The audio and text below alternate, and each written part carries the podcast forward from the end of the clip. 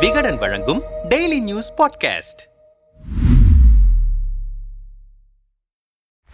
தமிழகத்தையே பதைபதைக்க வைத்த கோகுல்ராஜ் கொலை வழக்கு மீண்டும் பேசுபொருளாகி இருக்கிறது சேலம் மாவட்டம் ஓமலூரைச் சேர்ந்த பட்டியல் சமூக இளைஞரான கோகுல்ராஜும் நாமக்கல்லைச் சேர்ந்த சுவாதியும் கடந்த இருபத்தி மூன்று ஆறு இரண்டாயிரத்து பதினைந்து அன்று திருச்செங்கோடு அர்த்தநாரீஸ்வரர் கோயிலில் அமர்ந்து பேசிக் கொண்டிருந்த போது அங்கு வந்த ஒரு கும்பல் இருவரின் சாதி மற்றும் முகவரியை விசாரித்துவிட்டு சுவாதியை மட்டும் வீட்டுக்கு அனுப்பி வைத்திருக்கிறது. மறுநாள் கோகுல்ராஜ் கொலை செய்யப்பட்ட நிலையில் அவரது உடல் தொட்டிப்பாளையம் தண்டவாளத்தில் தலைவேறு உடல்வேறாக கிடந்தது. தமிழ்நாடு தமிழ்நாட்டையே அதிர்ச்சிக்குள்ளாக்கிய இந்த வழக்கு மதுரையில் உள்ள தீண்டாமை வன்கொடுமை தடுப்பு நீதிமன்றத்தில் நடைபெற்று வந்தது. குற்றவாளிகளான தீரன் சின்னமலை கவுண்டர் பேரவை நிறுவனர் யுவராஜ் உள்ளிட்ட பத்து பேருக்கு சாகும் வரை சிறை தண்டனையுடன் கூடிய ஆயுள் தண்டனை விதித்து தீர்ப்பளிக்கப்பட்டது. இந்த நிலையில் தீர்ப்பை எதிர்த்து உயர்நீதிமன்ற மதுரை கிளையில் நடைபெற்று வரும் வழக்கு விசாரணையில் முக்கிய சாட்சியான சுவாதி பிறர் சாட்சியாகி கோகுல்ராஜை யாரென்றே தெரியாது. கோவிலில் எடுக்கப்பட்டிருக்கும் வீடியோவில் இருப்பது நானல்ல என்று கூறியிருப்பது நீதிமன்ற தரப்பை உஷ்ணமாக்கியுள்ளது. கடந்த முப்பது பதினொன்று இரண்டாயிரத்தி இருபத்தி இரண்டு அன்று நடைபெற்ற விசாரணையின் போதும் ஏற்கனவே நான் கூறியுள்ள வாக்குமூலத்தில் உறுதியாக இருக்கிறேன் என சுவாதி கூறவும் கோபமடைந்த நீதிபதிகள் நீதிமன்றத்தில் சத்திய பிரமாணம் செய்துவிட்டு உண்மையை கூறாமல் தவறான தகவல்களை கொடுத்திருக்கிறார் சுவாதி. முக்கிய வழக்குகளில் இது போன்ற பிறழ் சாட்சிகளால் குற்றவாளிகள் விடுதலையாகி விடுகின்றனர். சுவாதி ஒன்றும் கல்வியற்றவர் இல்லை. பிஇ படித்தவர். போதிய வாய்ப்பளித்தும் அவரது நடவடிக்கை நீதிமன்றத்தை கேலி கூத்தாக்கும் வகையில் அமைந்திருக்கிறது. இந்த வழக்கை பொறுத்தவரை நீதிமன்றத்தில் தவறான தகவலை